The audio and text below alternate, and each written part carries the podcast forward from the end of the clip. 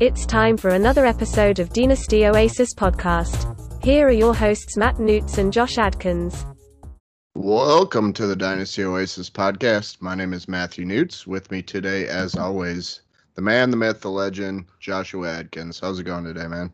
It's going great. Been uh, a week off from the podcast. That was uh, unfortunate. Just kind of life got in the way of recording a pod. So apologies to anybody who's out there uh, uh, looking for it. We are back. Uh, it's uh, it's good to see you again, Newts. I saw you in the flesh at a bachelor party last weekend. That was part of sort of the hang up, and uh, it's good to be back on a pod. We've we've had a lot of uh, unfortunate news apparently in the time that we've been off.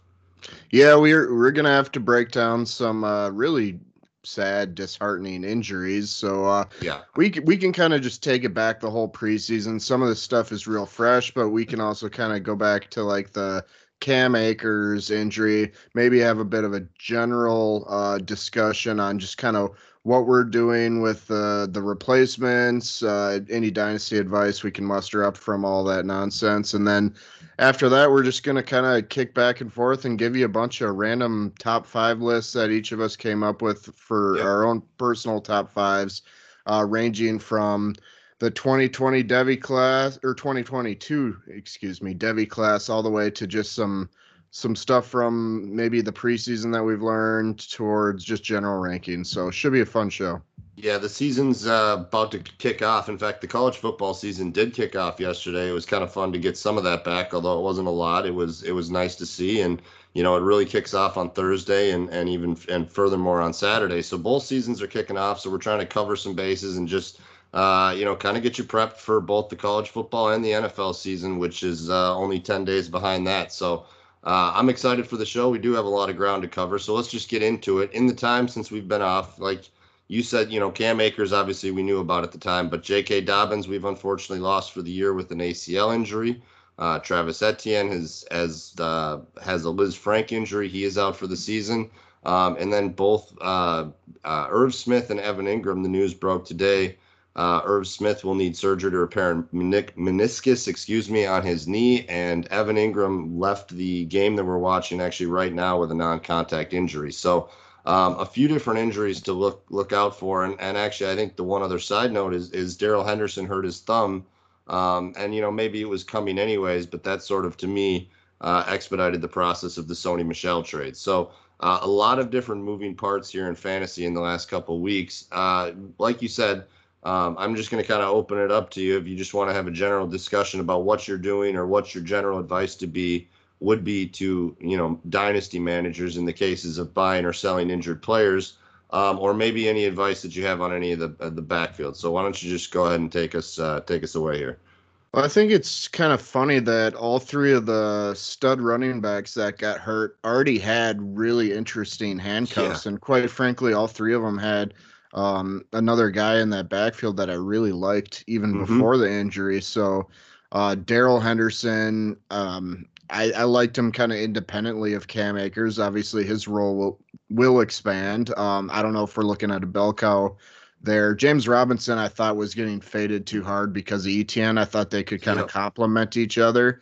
Um, so yeah, I think James Robinson. There's no reason he can't have a similar year to what he had last year. And uh, Gus Edwards was a guy I know both of us were very high on for at least 2020 uh two i'm trying to remember what year it is or tw- it's the 2021, 2021. Yeah. season uh but yeah so um i think we have three running backs that all deserve to be you know acquired not just because of opportunity but because they were independent independently talented uh before these injuries we we actually kind of believed in them yeah uh, they were all regardless. well they were all high efficiency plays before this and actually you know, to that point, I think one conversation I've seen on Twitter a lot lately is sort of this zero RB strategy paying off, and a lot of people excited that they've got, you know, that they went zero RB and got these players. I think that's sort of missing the point of zero RB. Actually, when I look at some of um, these injuries and the backups that then replace them, Darrell Henderson, I think honestly, I might project better numbers for uh, with a guy like Cam Akers in the offense. I think, you know, I don't think his role is going to change as, as much as I think fantasy managers hope or are or are buying into. Uh, Gus Edwards is is sort of the exception here. I think you look at the efficiency he's had, you look at the offense that he's in, and now uh, the lack of talented players behind him. They did give him a contract extension in the offseason. I think he is the one to me that gets the most significant boost. Uh, and you're right, James Robinson was being faded too hard initially, um, but now I think you know uh, he wheels are up for him as well. I think let, us talk about the three injured running backs: Dobbins, Etienne, and Akers. Do you have any actionable advice for people on those those three players in Dynasty specifically?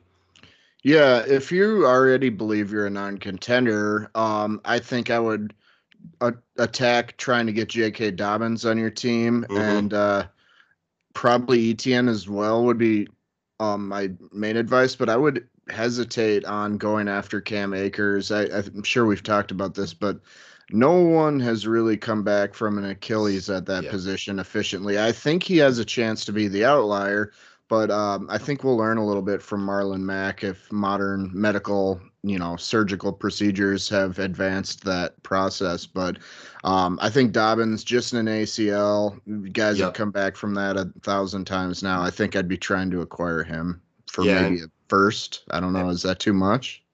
Mm, no. Well, what I was actually going to say, if if the price is a first, I would absolutely do it if I'm a contending team. And the reason I say that is okay. we're going to talk in a little bit about the 2022 class. I don't think that there's a running back significantly better than J.K. Dobbins in the upcoming class, or for that matter, Travis Etienne. I think I would group him in the same conversation. Okay. Frank, I think, is a much more recoverable injury, as like as you said with Akers. So to me, actually, both of those players I think are sneaky contender buys in the sense of if you can afford it or if you can do it for a first round pick. If you have a true contender and you can uh, go acquire J.K. Dobbins or Travis Etienne for your first round pick. That's a that's an easy decision for me. So I don't think it's even limited necessarily to just contending or or non-contending teams. Um, I would go fire out that offer almost irregardless if you could get it done for a first. Yeah, that makes a lot of sense. I like the way you phrase that. If you're a contender, you're expecting that pick to be 10, 11, 12. Correct. Yep. Uh, it's a running back that's obvious, you know, like you said, bad class. So yeah, it makes a lot of sense. That tracks. Uh, Irv Smith or Evan Engram, uh, any player behind them that interests you, or should we just move on to uh, some top fives? Well, Tyler Conklin would have been a little interesting to me, but I think he's dealing with an injury of his own. So, so too, yeah. I, I, think if you're trying to track the Vikings tight end room, I I don't know if there's much of anything dynasty relevant until Irv comes back. Yeah, it's such a shame because he did look good in the preseason game here the other night. I'm not sure when he got hurt, but I did notice he came off the field before Kirk did. So that maybe should have, you know, raised some signals because uh, obviously he's going to miss a couple games to start the season. And like you said, I'm not sure that anybody on the Vikings can really meaningful, meaningfully impact uh, fantasy lineups at the tight end position. So I think you're just kind of holding and waiting on Irv. Uh, should we get into our top fives here?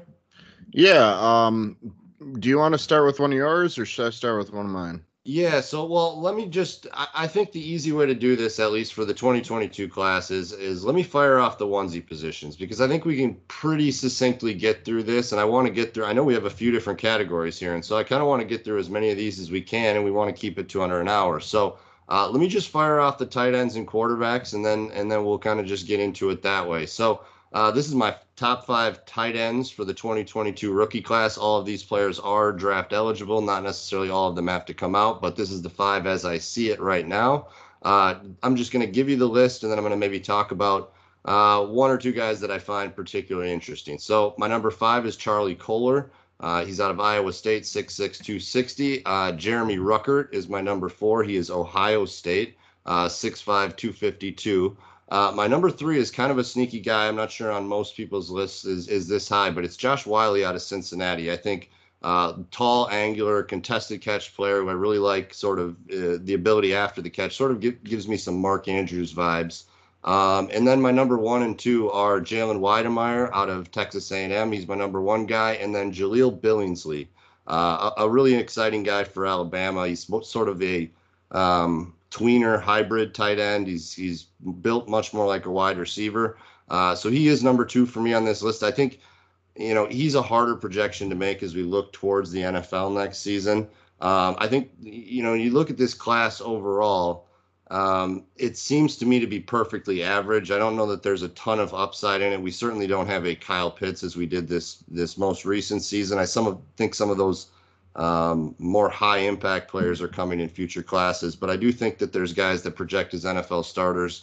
Uh, Wydermyer is a is a true NFL Y. I think even with a little bit of extra juice, reminds me a little bit of um, of Jared Cook, which is maybe dirty in fantasy, but if for for NFL guys, I think uh, Jared Cook's had a pretty good career. Uh, you got anybody that sort of maybe I missed, sort of anybody that you like, maybe a little bit better I talked about, and and we'll move it on to quarterbacks. No, I did really like Wydermyer and some spillover scouting from like when I was watching a bunch of Kellen Mond. So yep. um, I'm definitely going to pay attention to what he does, but I don't really have a big tight end take right now. Yeah, no, I, I think we're gonna have to every you know this list. I think maybe the other thing we should say is you know this is going to be very fluid the most most important year of film is still to come for pretty much everybody on this list, and therefore uh, this is sort of a you know preview of college football, kind of some guys to to get get eyes on right away. Um, but yeah, this list is going to be fluid, and so you know I like kind of how you put that there. So uh, on to quarterback, I I think real you know it's hard to you know get everything down to five. So I'm gonna just I'm gonna cheat a little bit here, and I'm gonna give you two names at five and six two guys I'm going to be entirely honest with you. I have not had a chance to watch, and and that's because they're small school guys. They're kind of I don't want to say out of nowhere because I'm sure there's people who've known about them for some time. But it's Carson Strong from Nevada, as well as Malik Willis out of Liberty. Uh, I've not had a chance to watch either of them, as I say, but you know, part of building a, a database like this and getting ahead of the curve is you kind of have to trust people that are in the industry, that are in the media, and so I've sort of sourced some of this stuff, and this is uh, kind of two guys to keep our eyes on as we move into the college football season from some small schools. Uh, the rest of the guys here I have watched. Desmond Ridder is my number four, another Cincinnati kid. I'm clearly high on uh, this Cincinnati Bearcats football team. Desmond Ridder, uh, huge accuracy issues down the field. Deep deep passing was was absolutely atrocious in the film I watched last season, but the arm strength is very good. He's he's very mobile. He's I think a better runner than maybe people give him credit for. Uh, he's going to be, I believe, a four-year starter here, and and and you know he's had a lot of success at Cincinnati. I think he's one of the more uh, underrated prospects at the quarterback position in the upcoming draft. I think the rest of the, the guys here at, at two and three and, and one for sure uh, are more names that people know. It's Sam Howell, uh, Kedon Slovis. Both of them are two and three, kind of uh, tied for me, I'd say at this point. Sam Howell is UNC, by the way. Uh, Kedon Slovis is USC. I guess what I would say about both of these guys is they're they're going to be NFL starters at some point, I think, unless they really severely disappoint this season. But they just from a fantasy upside don't seem to offer a lot of oomph. I, I, I think, especially with with my concerns with this UNC offense and how much they lost in the draft most recently.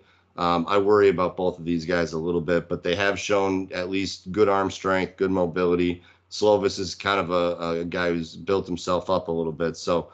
Uh, guys that are at least interesting deserve to be talked about here, but I think are more average NFL prospects than maybe uh, the community does. And then the guy that most everybody knows, and I know you did a film breakdown of uh, in the the off season here, so maybe I'll let you in on that. And that's Spencer Rattler. You wouldn't have anybody over him, the the quarterback out of Oklahoma, obviously.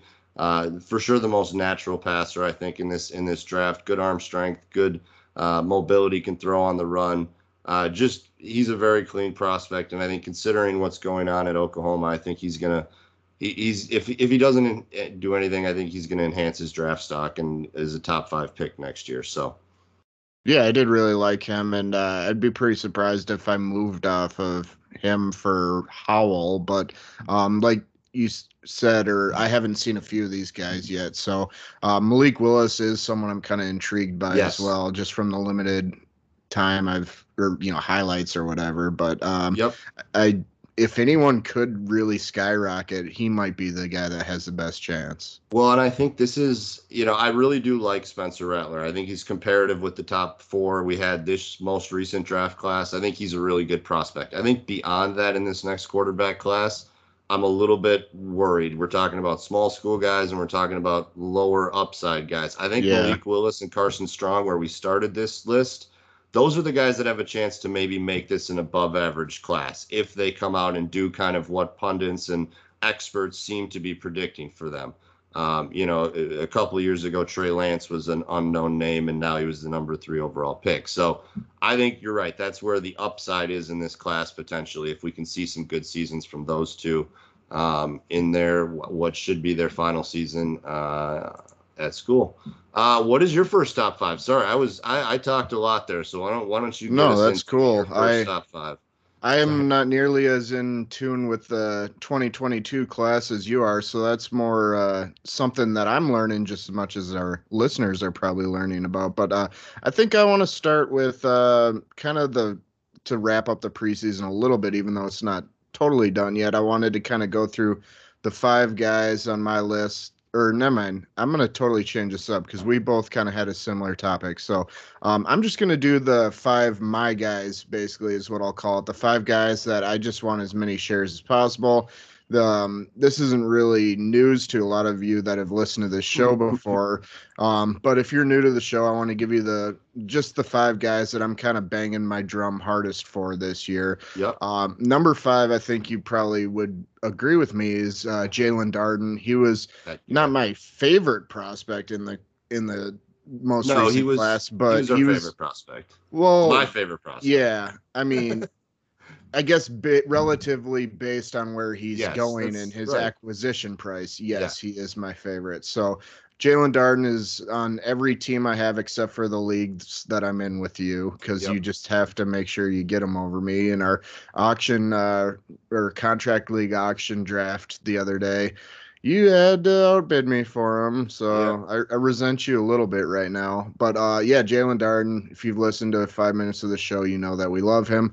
Number four for me is Noah Fant. Um, yep, I'm. Good one. I, have been a big fan of him ever since he was a prospect. I I'm really like the Broncos' offensive skill players, and I think Noah Fant has uh, the best chance of anyone outside of you know the top three or four guys at tight end to ascend into that um, you know, early, early round tight end draftable type guy mm-hmm. class. Um, Tony Pollard would be my number three. Um, you'll find out more later. Uh, number two would be Antonio Gibson. Um, the guy I think that has the best chance to ascend to that elite tier of running backs that's uh-huh. not currently in there. And number one, CeeDee Lamb who's going to be the best wide receiver in the NFL before long. So you know what I loved when I saw this list typed out because you're you're a pro. You had all your stuff typed out. I've got it on my phone over here. Uh, was that you didn't have Brandon Aiyuk on here? And after we keep trying to one up each other on Brandon Aiyuk, I kind of finally feel like I've finally because he's a guy that would have not missed my guy list for sure. And that's uh, yeah, and he was on the list. I just didn't want to have three wide receivers on the Fair list, enough. and I couldn't not put Darden on there. So, but that's what I mean, Darden. But that's is, just is... me really uh, emphasizing that I love Aiyuk, but CeeDee's my guy. I don't yeah. want him to feel like I'm, you know, looking over the other direction every now and then.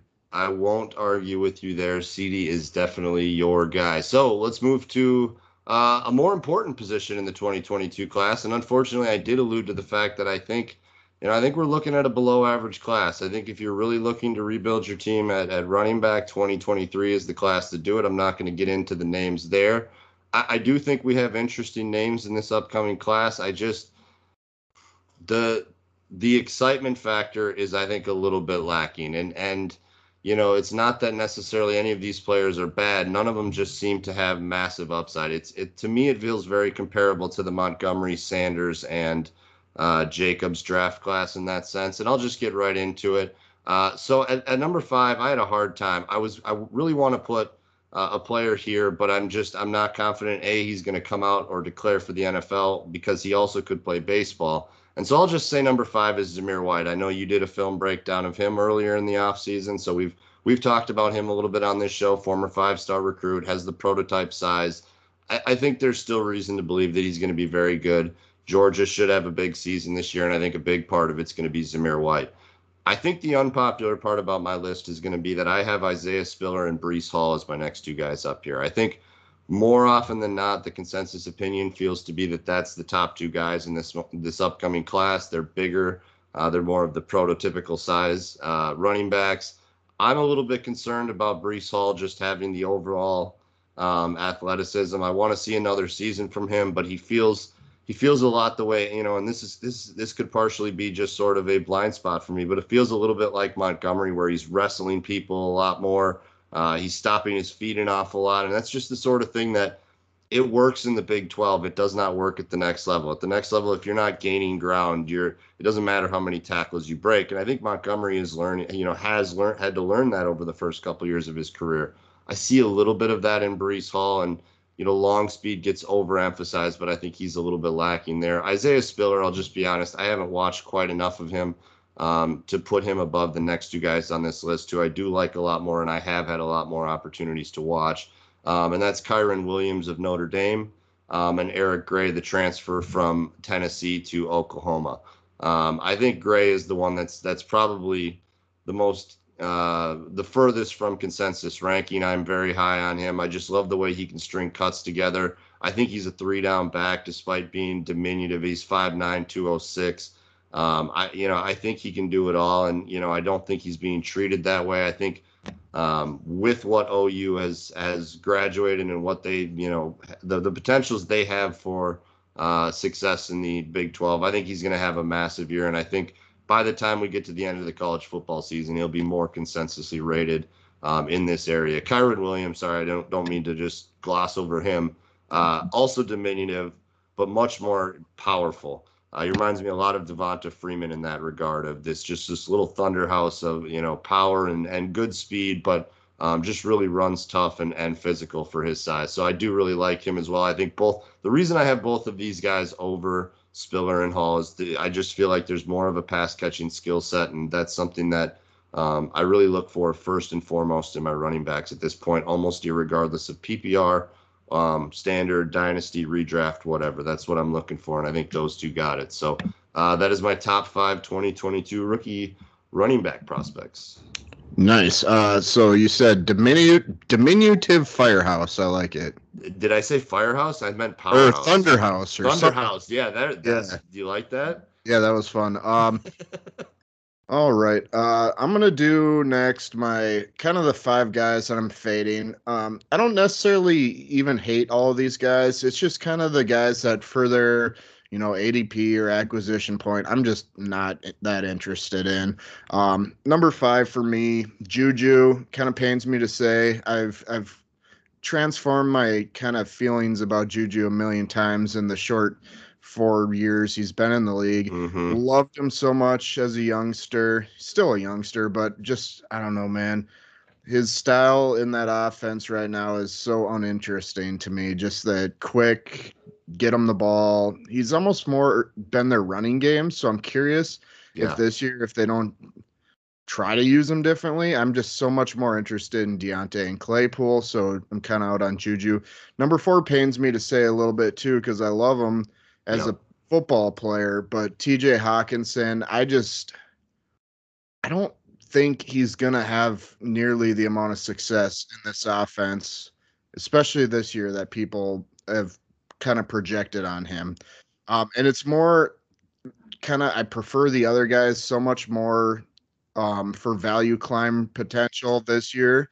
Um, I just think he's going to be the focal point of every defensive game plan. He's already banged up a little bit. I don't think he's sitting on that great of a year. Um, my number three, former Lion, a guy that I really, really like as a football player as well, but um, the injuries and already being a little hurt this year. Kenny Golladay, just trying to avoid that archetype. Yep. So I think I'm out on him. And the top two for me, both running backs, both guys that if you know me, you know I'm fading. Josh Jacobs, don't think he's very good at all. Just to be frank about that. And then Zeke, um, I feel, you know, I've been thinking a lot about Zeke, and am I being too harsh on my fading of Zeke? Is there still one or two more great years in there? And there very well could be, but I think he's already had um like 16,000 or yeah, six, I can't remember the number, but a, a buttload of carries in yeah, the league. a lot of carries. Yep. And um, I just think the I'd rather be a year too quick than a year too far. And I love Tony Pollard, as you can already gather. I honestly, if I was feeling a little frisky. I'd say Tony Pollard's already the the more talented running back on this roster currently. Not you know he's not on, as good as Zeke was, but on film he was last year. There's yeah. no doubt about that. I, I genuinely believe he was the better running back last year. Zeke didn't look right though, and I think you've seen him look a little bit better this training camp, this preseason. There's reason to think that maybe he can get back to that, but there's no doubt he was the better player last year. Yeah, and I I don't want to replay last year, and um, there has been a lot of positive steam about Zeke's kind of preseason and camp. Well, I don't think he's played any in the preseason, but just no, but it's looking really good in camp, and um, yeah, there could be one more year, and um, I'm not going to trade him for like a third round pick or anything, but I think there is still a Zeke believer in your league. Like I, I was yes. just in a league where he'd get drafted third overall, and he was a startup or not a startup, uh, um, a redraft league. But if there's someone that's willing to take Zeke that early, which there seems to be in every one of my new leagues this mm-hmm. year, mm-hmm. I think you can still get pretty a pretty darn good return for him. Um, maybe even something like Antonio Gibson plus a pick. I would do that trade all day long. Well, and I think you the, the maybe the time is now with J.K. Dobbins going down and Cam Akers obviously a couple weeks ago. Uh, the dust is starting to settle there. Travis Etienne. There's a few more teams that might be running back needy that weren't a couple weeks ago who might be more interested in Zeke than they were, uh, I don't know, say a couple months ago. And so uh, maybe you could go target some of those types of managers with with a Zeke trade that that you know you get a wide receiver, you get a first round pick, something like you know. If you could get Claypool and a first round pick, would that? I mean, how close is that to you? I think that you'd probably a little short yet, but I think that's the kind of the type of foundation I'd be looking for to begin a trade discussion. Yeah, no, I like that um, kind of idea there. I think it's a pretty good starting point. I would try and pry a little bit more, but I guess it would all just kind of depend on how desperate I was to move him. But uh, yeah, why don't you kick it on to um, wide receivers? We got the 2022 class of wide receivers. I I think you said one thing in your last uh, section there about Kenny Golladay and not chasing that archetype. Uh, I'm going to cheat here again a little bit. We're going to do three honorable mention guys who didn't make my top five, and it's for precisely that reason. Uh, not the archetype of player that either of us are chasing at this point, and so I think this is going to surprise a few people. George Pickens did not make my top five. We may not see him at all this year. We may see a little bit of him, uh, but is that big, rangy, you know, physical player? Justin Ross did not make my top five.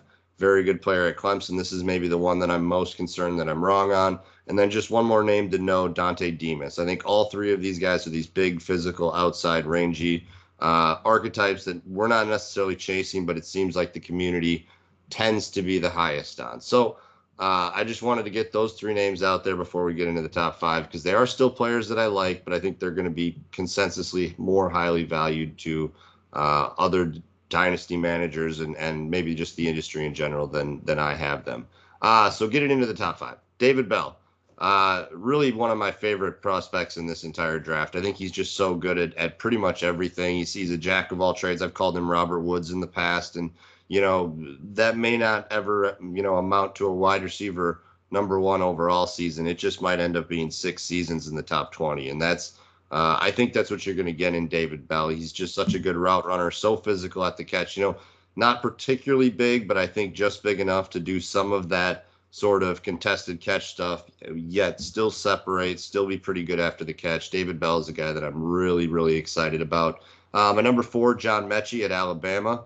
Uh, you know, kind of, I guess his ace in the hole is, is he's a really good blocker for his size. He's he's gonna impress coaches from that standpoint, but is a very good route runner. Uh, is going to walk into a huge target load and and you know is really going to have some weight thrust on his shoulders there at Alabama this year they've lost a lot of pass catchers the last couple years. He's kind of what's left of that nucleus that they've had.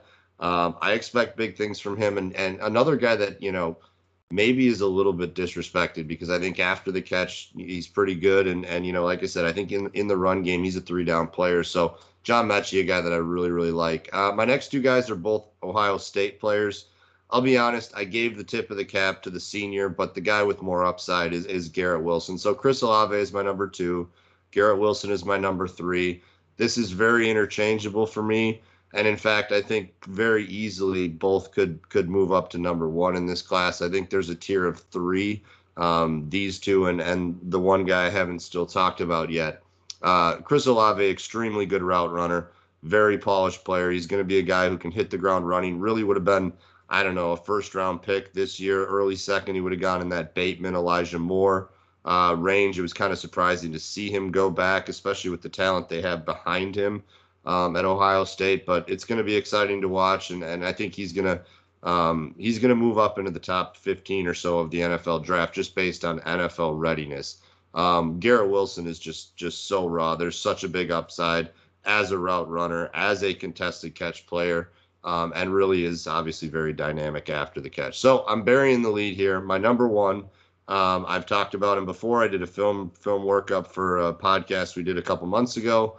Uh, it's Treylon Burks, Arkansas, and and you know I'm a little bit out there on Treylon Burks, but I think again I keep bringing up this word. It's archetype at this point. A lot of these guys I can't separate them at this this very moment just based on film. We have so much of that still to go. What I'm really looking for is who could have a big impact at the NFL level and, and what sort of roles are NFL teams really, really coveting and hard to fill. And I think Treylon Burks hits the nail on the head there. I think he's uh, that that quintessential, you know, Michael Thomas, AJ Brown. You know, you talked about not particularly loving Juju Smith Schuster, but I think this big slot role in the NFL is is a vital role. And I think for fantasy, Chris Godwin's a guy that matches this sort of player profile as well. I think Treylon Burks, very unpolished as a route runner, lines up almost exclusively in the slot.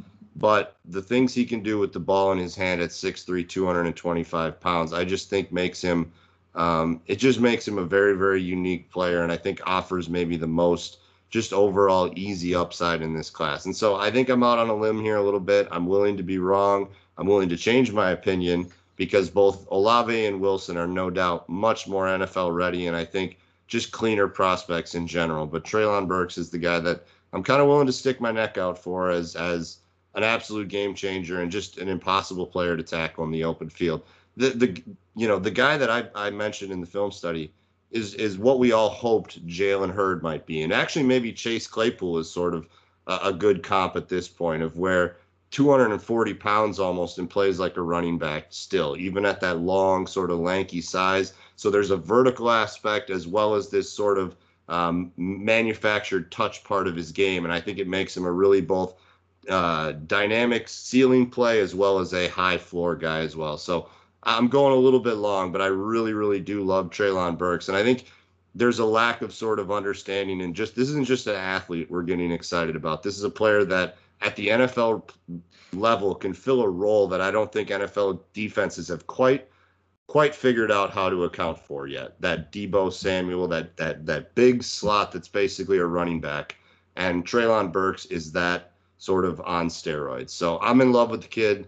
Uh, watch him, Arkansas. He's a stud. Yeah, I think Garrett Wilson was be, would be my number one at yes, this point. We but, talked. Uh, yep, yep. Yeah, Treylon uh, very intrigued. So I'm going to be watching a lot of Arkansas football this year. I think. Um, so um, one of my lists is kind of just a goofy thing. I think I'll save for the end. So um, why don't we kind of do our biggest risers from the preseason now? Okay. Um, I'll start with mine. Do you want to just kind of kick it back and forth? Five, five, four, four, three, well, three, we definitely two, two, look, one, one. Looking at the list, we have some overlap. So why don't okay. you just start with five, and I'll tell All you right. where we overlap. All right, I haven't seen your list. So okay. yep. my number five, uh, it's kind of hard to be a riser when you're someone I was already very fond of, but I think Terrace Marshall has looked like the real deal. Um, a lot of confirmation bias here, I'm sure, but um, I'm really, really, really excited about Terrace Marshall, especially after watching what he's done, and um, really, really excited about this Carolina Panthers offense. I think Sam Darnold has looked like he might already be a different quarterback. I'm, I'm yep. pretty bullish on Carolina. Yeah, no, and I had I had Terrace Marshall on this list. I think it's interesting though. I put him as my biggest riser, and I okay. You know, I was I was a fan of the talent, but I remember at, at, you know at the time during the draft process talking a little bit about some some effort issues this most recent season at LSU. I think there was a little bit of worry about sort of you know this situation in general, especially with Robbie Anderson signing. But um, I'm with you. I think you know as the big slot. Once again, Gal, I'm going to say that a hundred times this show. As the big slot, he's coming from an LSU offense that Joe Brady initially coordinated there to a, to a national championship, headed to Carolina. Now he's got his quote unquote big slot back. I think Terrace Marshall is is headed for for a big season uh, as basically the pseudo tight end in the Carolina offense. Yeah, um, that's a good way to put it. Um, well, why don't I? So let me give you my five. So I, yeah. I had I had Kylin Hill, and you know I I've been very very impressed with what I've seen with with Kylin Hill. I think when I'm looking at this Green Bay situation, based on what I've seen out of the two backup running backs to Aaron Jones, I think if there's going to be a second Green Bay running back that weekly has uh, some amount of standalone viability, I think it's trending towards it being Kylin Hill. I, I really look at AJ Dillon and I go, he's a perfect handcuff running back. And if something happened to AJ or uh, excuse me, uh, Aaron Jones, uh, I think AJ Dillon would be great. But as like a give him a couple touch. He's not. I don't think he's a high efficiency player. He's a player that's going to wear you out. And when I look at Kylin Hill, he's much more efficient touch to touch, I think. And so if I'm going to give a guy six, eight touches a game behind Aaron Jones, I might. I'm looking at it right now and going, I think Kylin Hill is the better option. I think he showed a lot. Certainly, it's been against some of the lower tier, uh, second and third unit guys. But I've been really impressed with Kylin Hill, and he's been one of my bigger risers. Yeah, I, I, I haven't really watched a ton of the Packers this preseason, but the, I think there was one game I did have a little bit of time to s- sit down and watch, and I, I liked what I saw, and I thought that was kind of a astute pick by them at the time. Me and too. Yeah, it's now proving to probably be true. Uh, my number four was the guy I was honestly I was pretty lukewarm on him throughout the process, and I think I'm starting to see a lot of the things that you saw in Mac Jones. Mm-hmm. He I think he won this job. I know they haven't said that, but I'd be pretty surprised if New England goes with Cam Newton week one. Mac Jones um, makes his team a lot more interesting to me. Um, I think he's going to be a stud now. I, I think I was a little too, I don't know.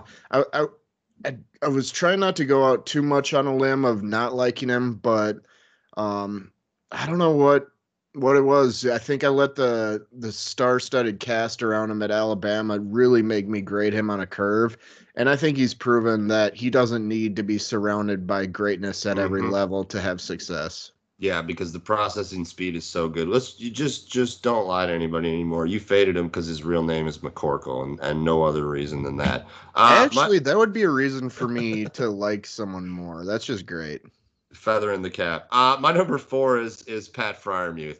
Uh, I think what he did the other night, you know, with Ben Roethlisberger on the field, I think they built a lot of trust. I think Eric Ebron has already dropped enough balls in in Pittsburgh, nonetheless, across his NFL career, uh, to say that he's going to drop a few more. And a player like Ben Roethlisberger, who knows the clock is ticking, that that matters. He's not going to care if you're a rookie or not if you catch everything that's thrown at you, and and that's what Pat Freiermuth has done so far it it's not going to be a fun ride for redraft, and I, there's obviously worry about the quarterback position long term for for dynasty. But I think Pat Freiermuth is a really good NFL player, and so I'm investing pretty much irregardless. I think he's going to have fantasy impact towards the the back half of this uh, this 2021 season. Yeah, he almost made my my guys list. So oh yeah, I've I've been on Pat all since the first time I watched him on film. I love that guy. So yeah, he's uh, uh, I'm with you there. Um, my number three, another guy that I already really liked, and mm-hmm. this isn't. He's not even almost a riser for me because of him himself. Even though I do really like him, uh, Darnell Mooney. I, I, I believe in Justin Fields to the point where I think Mooney's such a sneaky buy right now. Um, he's probably the guy I've been trying to make trade offers for more than anyone this yep. last couple weeks because I feel like I've already seen enough from Justin Fields. I think this offense is going to work, and maybe Matt Nagy can start Andy Dalton to the point where he gets fired this offseason. We're going to have a new system installed, and, and there are ways this could go wrong, but I think Darnell Mooney is the wide receiver that's going to be paired with Justin Fields for the next six years. A quarterback, I believe in, a talented wide receiver that I believe in. Maybe he's better served as a number two, and that's what we're going to see this year, but. Um, I'm wheels up for Mooney and kind of really depressed that the Bears have Justin Fields as a Vikings fan. yeah, I'm a little worried about it as well. Uh, I've got Mooney on a different list, so I'll, I'll, just leave that one there. My number three, is Zach Wilson. You had a quarterback on here. It was Mac Jones. Mine's Zach Wilson. I don't think my opinion has changed on Zach. The reason he came on this list is I think people are starting to realize sort of okay, yeah, he is much more NFL ready than we thought. BYU to New York is not going to be a major issue. I know it's just preseason, by the way. We're not victory lapping on anything. I, I think at the end of the day, he can play. He's going to have struggles in year one, but I think he's proving already why he was validating why he was thought of the way he was thought of by the NFL community. It's uh, it's been fun to see. I'm excited for New York. I'm kind of over the moon for them. Um, he's had a good preseason, and I'm I'm excited to see how how that sort of, you know, how that ball keeps rolling as we move towards the regular season. Right on. My number two, Laviska Shenault. I was a little hesitant to put him on this list because I didn't want to include injuries to factor in. Mm-hmm. And it's hard to say that Travis Etienne going down won't right. benefit Laviska Shenault. I think he'll almost become uh, take some of those designed roles or things that Urban Meyer had thought up, but I don't think he needs to be gadget player to be successful. I think he can yep. succeed as just a typical wide receiver. So um, loved him going into this offseason trying to acquire him in a lot of places, and I did mm-hmm. so. I think Laviska is the wide receiver to own on this team. Yeah, they kind of put an exclamation point on the preseason today as well. Uh, Laviska Shenault scored a touchdown. I think had three catches and like 60 yards on the drive, and um, those two seem to to really find a rhythm. And you're right. Um, I sort of wonder if the Etienne injury, um, you know, we'll never actually know, but if the Etienne injury actually helped Laviska Shenault more so than it helped uh, than it helped James Robinson, we'll uh, we'll never know. But uh, my number two is is your number one. So let's just talk about him together. Uh, it's it's Rhamondre Stevenson. Uh, you know, we don't want to overreact to production, especially in the preseason, and especially when it comes on long, long touchdown runs at the end of games. And um, you know, Rhamondre uh, definitely has some warts and some some red flags, but I think you can't look at what he's done this preseason and said he hasn't helped himself almost more so than anybody else in the NFL. He fits what this team wants to do really, whether it's Mac Jones uh, or uh, Cam Newton back there. So he's going to play a role at some point. One, because the likelihood of Damien Harris playing all 16 games is, you know, the you know, same it is for any running back, not particularly high. And uh, I think they're going to start featuring him a little bit in the every down, you know, every week uh, role because they they are going to be a power run team. So Rhamondre Stevenson has helped himself a ton. I'm sorry, I didn't mean to kind of take all the wind out of the, the call here, but you got anything to add? No, and I, I will say I maybe just to play a little bit of devil's advocate, things yeah. that are maybe we should cool our jets a little bit because it's hard not to get excited about what we've seen and confirmation bias um, by having had drafted him already so many times in my rookie drafts and seeing that value rise. Um, things that would worry me um, if to try and not let this become a runaway train. Belichick's historically swapped out running backs like. Mm-hmm you like no other coach in the league. So um, a fumble here or there, Rhamondre yeah. could be riding pine. I think JJ Taylor's actually a little bit more um, ready to be a factor in this offense as well. You're not going to get much of a receiving output from him. They still have yep. James White and goal line. They could just decide they prefer Harris over Rhamondre, even though I think Rhamondre is very well equipped for goal line. And sure. even if Mac Jones starts, Cam Newton could come in some red zone packages and still be kind of their goal line back. So um, all of those reasons are still there for concern. But I just think talent wise, you've said going into the preseason is what are we looking for? We're looking for guys to win roles. And I yep. think I think he won himself at least a really good chance at a role. Yeah, well, he he won a piece of this backfield. Absolutely, he was coming into preseason. He was probably he didn't have a roster spot guaranteed, and now I think he has, you know, twenty percent of this offense guaranteed, and and more if he plays really well. And if, like I said, every running back is one injury away. So uh, I do think he's a buy. I don't, maybe not right now, but you know, certainly he's for the context of this list in terms of risers, he's uh, about as big of a riser as we could possibly imagine. So, you know, I was gonna do rookie fallers or or preseason rookie fallers, I should say. But at the end of the day, what it really what it really amounts to is just stop fading Ja'Marr Chase. If you can get 97% on the dollar for Ja'Marr Chase of what he was worth a month ago, go do it because I'm not worried about, you know, a couple drops in a preseason game. Right. Uh, so I'm going to just skip over that list and go a little bit more positive.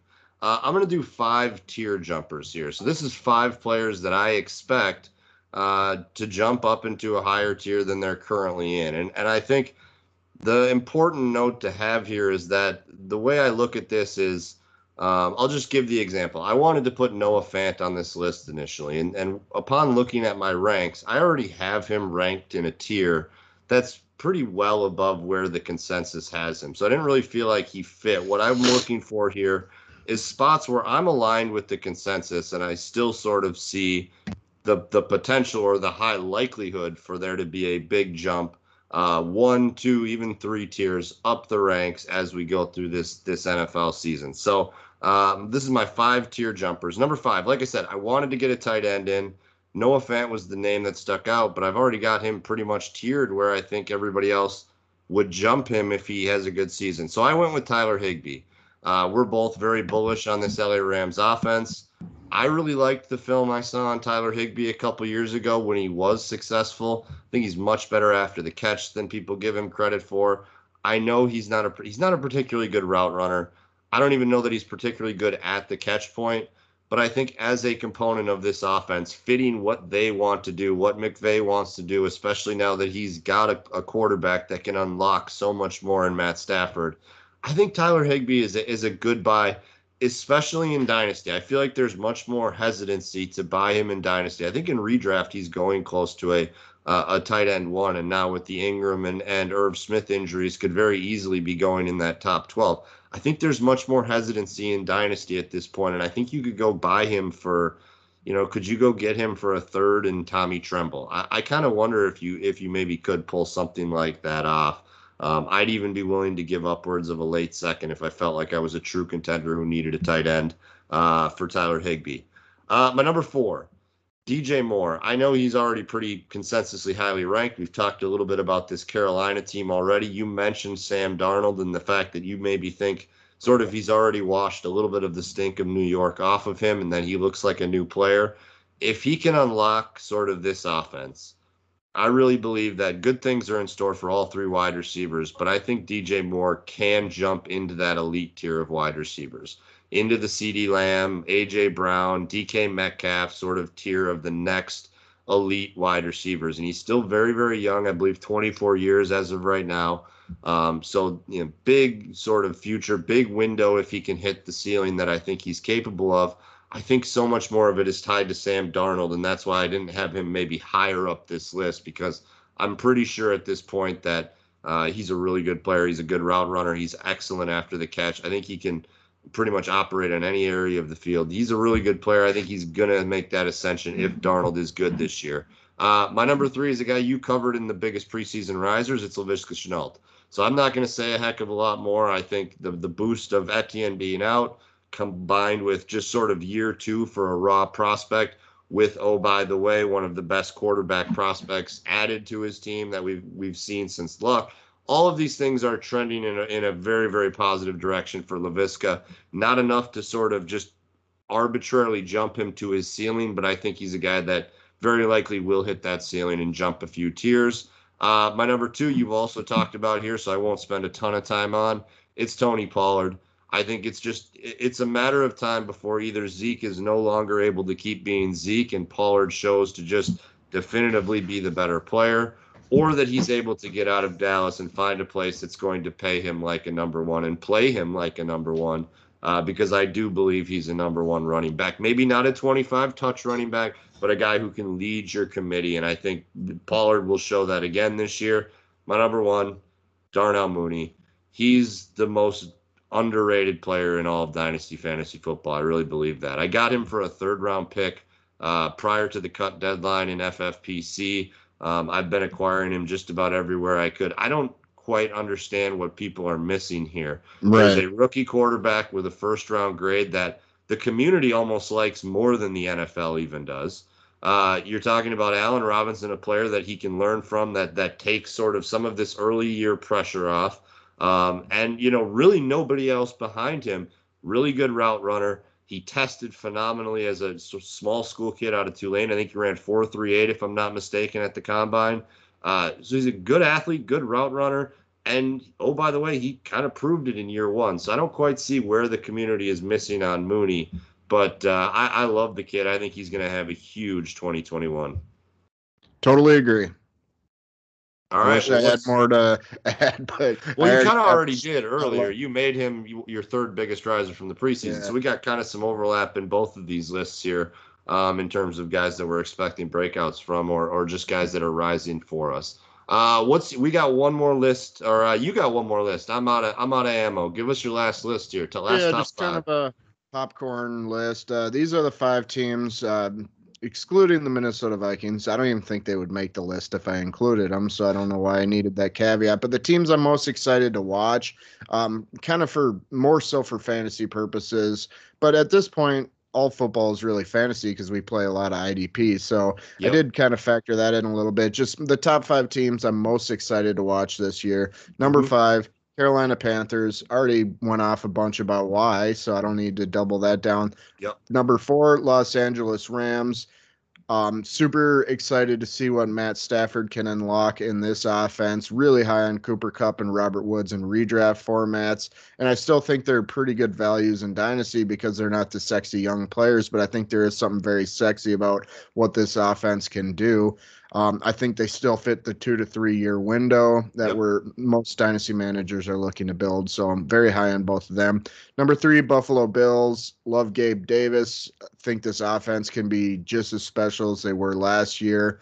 Um, it's so much fun watching Josh Allen kind of be a more mobile Brett Favre. Number two, Cleveland Browns maybe the best all around roster in the NFL right now. I, am yeah. very excited to watch Cleveland. I think Baker Mayfield's sitting on a pretty big jump this year. He's going to get himself paid. And number one, the Washington football team.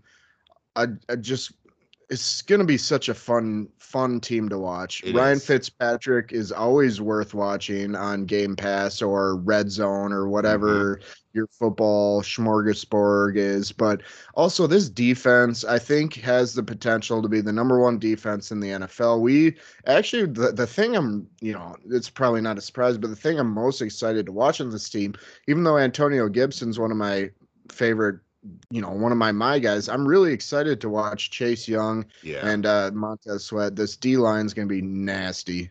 Yeah, and, and Jonathan Allen, and I'm excited to yeah. see how Jamin Davis, the the rookie first rounder, can impact this team.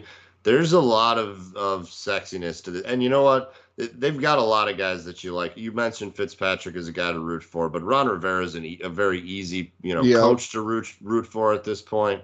Um, I I loved your top two because I don't think you know, we've come full circle from two years ago, Cleveland getting all the love to they actually feel you're right. They very well might have the best ro- They're right there with, you know, a couple teams maybe in terms of the best roster top to bottom. And they feel like they're a complete side note at this point. Yeah. And so we've sort of come full circle from where we were a couple years ago when there was all this sort of uh, sort of premeditated hype to now where the roster actually feels like it's finally ready to go and and now there's really nobody talking about him. So I loved your top 2 there. Beautiful. Um yeah, so I don't really have much else to to add to the show today. I just wanted to say I'm very excited for uh, real football. I'm very excited to watch some college football actually for maybe the first time in my life. So, um, we're gonna start going to two shows a week as soon as next week, right? Was that uh, the plan, or the week after? I think What's... the week after. I think what we'll do is we'll do one more Sunday night show, and then we'll start. Uh, like we'll st- we'll do two shows next week, essentially. So this will be the only show this week. Next week, you can expect one early in the week as well as late in the week. That will be much more of a preview of what's upcoming the weekend. The Monday show is much more of a recap, especially in season. We're going to be very film oriented. What are we seeing? That's, I think, the best thing that we can provide as analysts for you, something that's very time consuming that I think uh, is important to this whole thing. We can look at stats and we can look at numbers and rankings and all that stuff. But I think unless you're getting eyes on these players, you're sort of you're you're missing the bigger picture. And so that's a big component of what our early week show is going to be, and then our late you know week show. We're going to feature a little more of a college football element, I think, this year in terms of who you can be watching in terms of prospecting. I know I've put a lot of work into that the last month or so. Um, kind of getting ready so that I can be prepared to talk about somebody, and we'll we'll do the normal sort of preview of games, what we're looking for as dynasty managers, sort of the general uh, just dynasty strategy stuff. But the the Thursday show will be a lot of a lot of that. So uh, I think yeah, uh, next week we'll we'll plan to switch to two a week. Yeah, and I think maybe the mistake we made last year or the learning um, growing yep. pains we had is we tried to get to everything all the mm-hmm. time. We tried to preview every single game every week and review every single game every week. And our shows were running long, and I just felt like I was a little short on everything I wanted we to racing. say. Yeah. So um, I think this year our plan is we're going to narrow our focus on a weekly basis. So you you may not get our Patriots take every week, right. but when it when it really matters, we're gonna we're gonna spotlight maybe two to three games a, a piece and really try to give you useful stuff from those games. I think is basically going to be the main change. If you've been with us for a while, that we're gonna kind of narrow and expand at the same time for yeah. this upcoming season. Too many times I uh, said last year, insert New York team. I'm really glad you took this game off my plate, or uh, right. I had a really hard time watching. We there was a certain segment of games that we could have spent our time better. We're still going to give you the stuff that really, really matters, but yes, we're going to try to be a little bit more targeted, both because I think it's going to help us articulate to you as the listener sort of what we really saw in some of the more important games but also it just takes a little bit of a weight off of our plate in terms of watching some of this stuff that we know is not you know and i still probably will watch a lot of it i'll be real honest with you but it'll just be able to be a little bit more casual and not yeah. so like, yeah maybe we'll do like a bullet points thing like because we'll have our game draft and just kind of our quick hitters like oh so this giants uh whatever game that we weren't excited about there was this thing that was still kind of interesting we'll just kind of list that off real quick so that's the format kind of moving forward. And, uh, you know, it's been a fun off season. I think, you know, we're excited to just get, get real football. I know we had a little college this weekend, but uh, it was just a taste. I'm, I'm pretty excited for the opening weekend. I will be in Cincinnati, uh, Skol chanting in front of Cincinnati fans, tailgating there. I can't wait for that.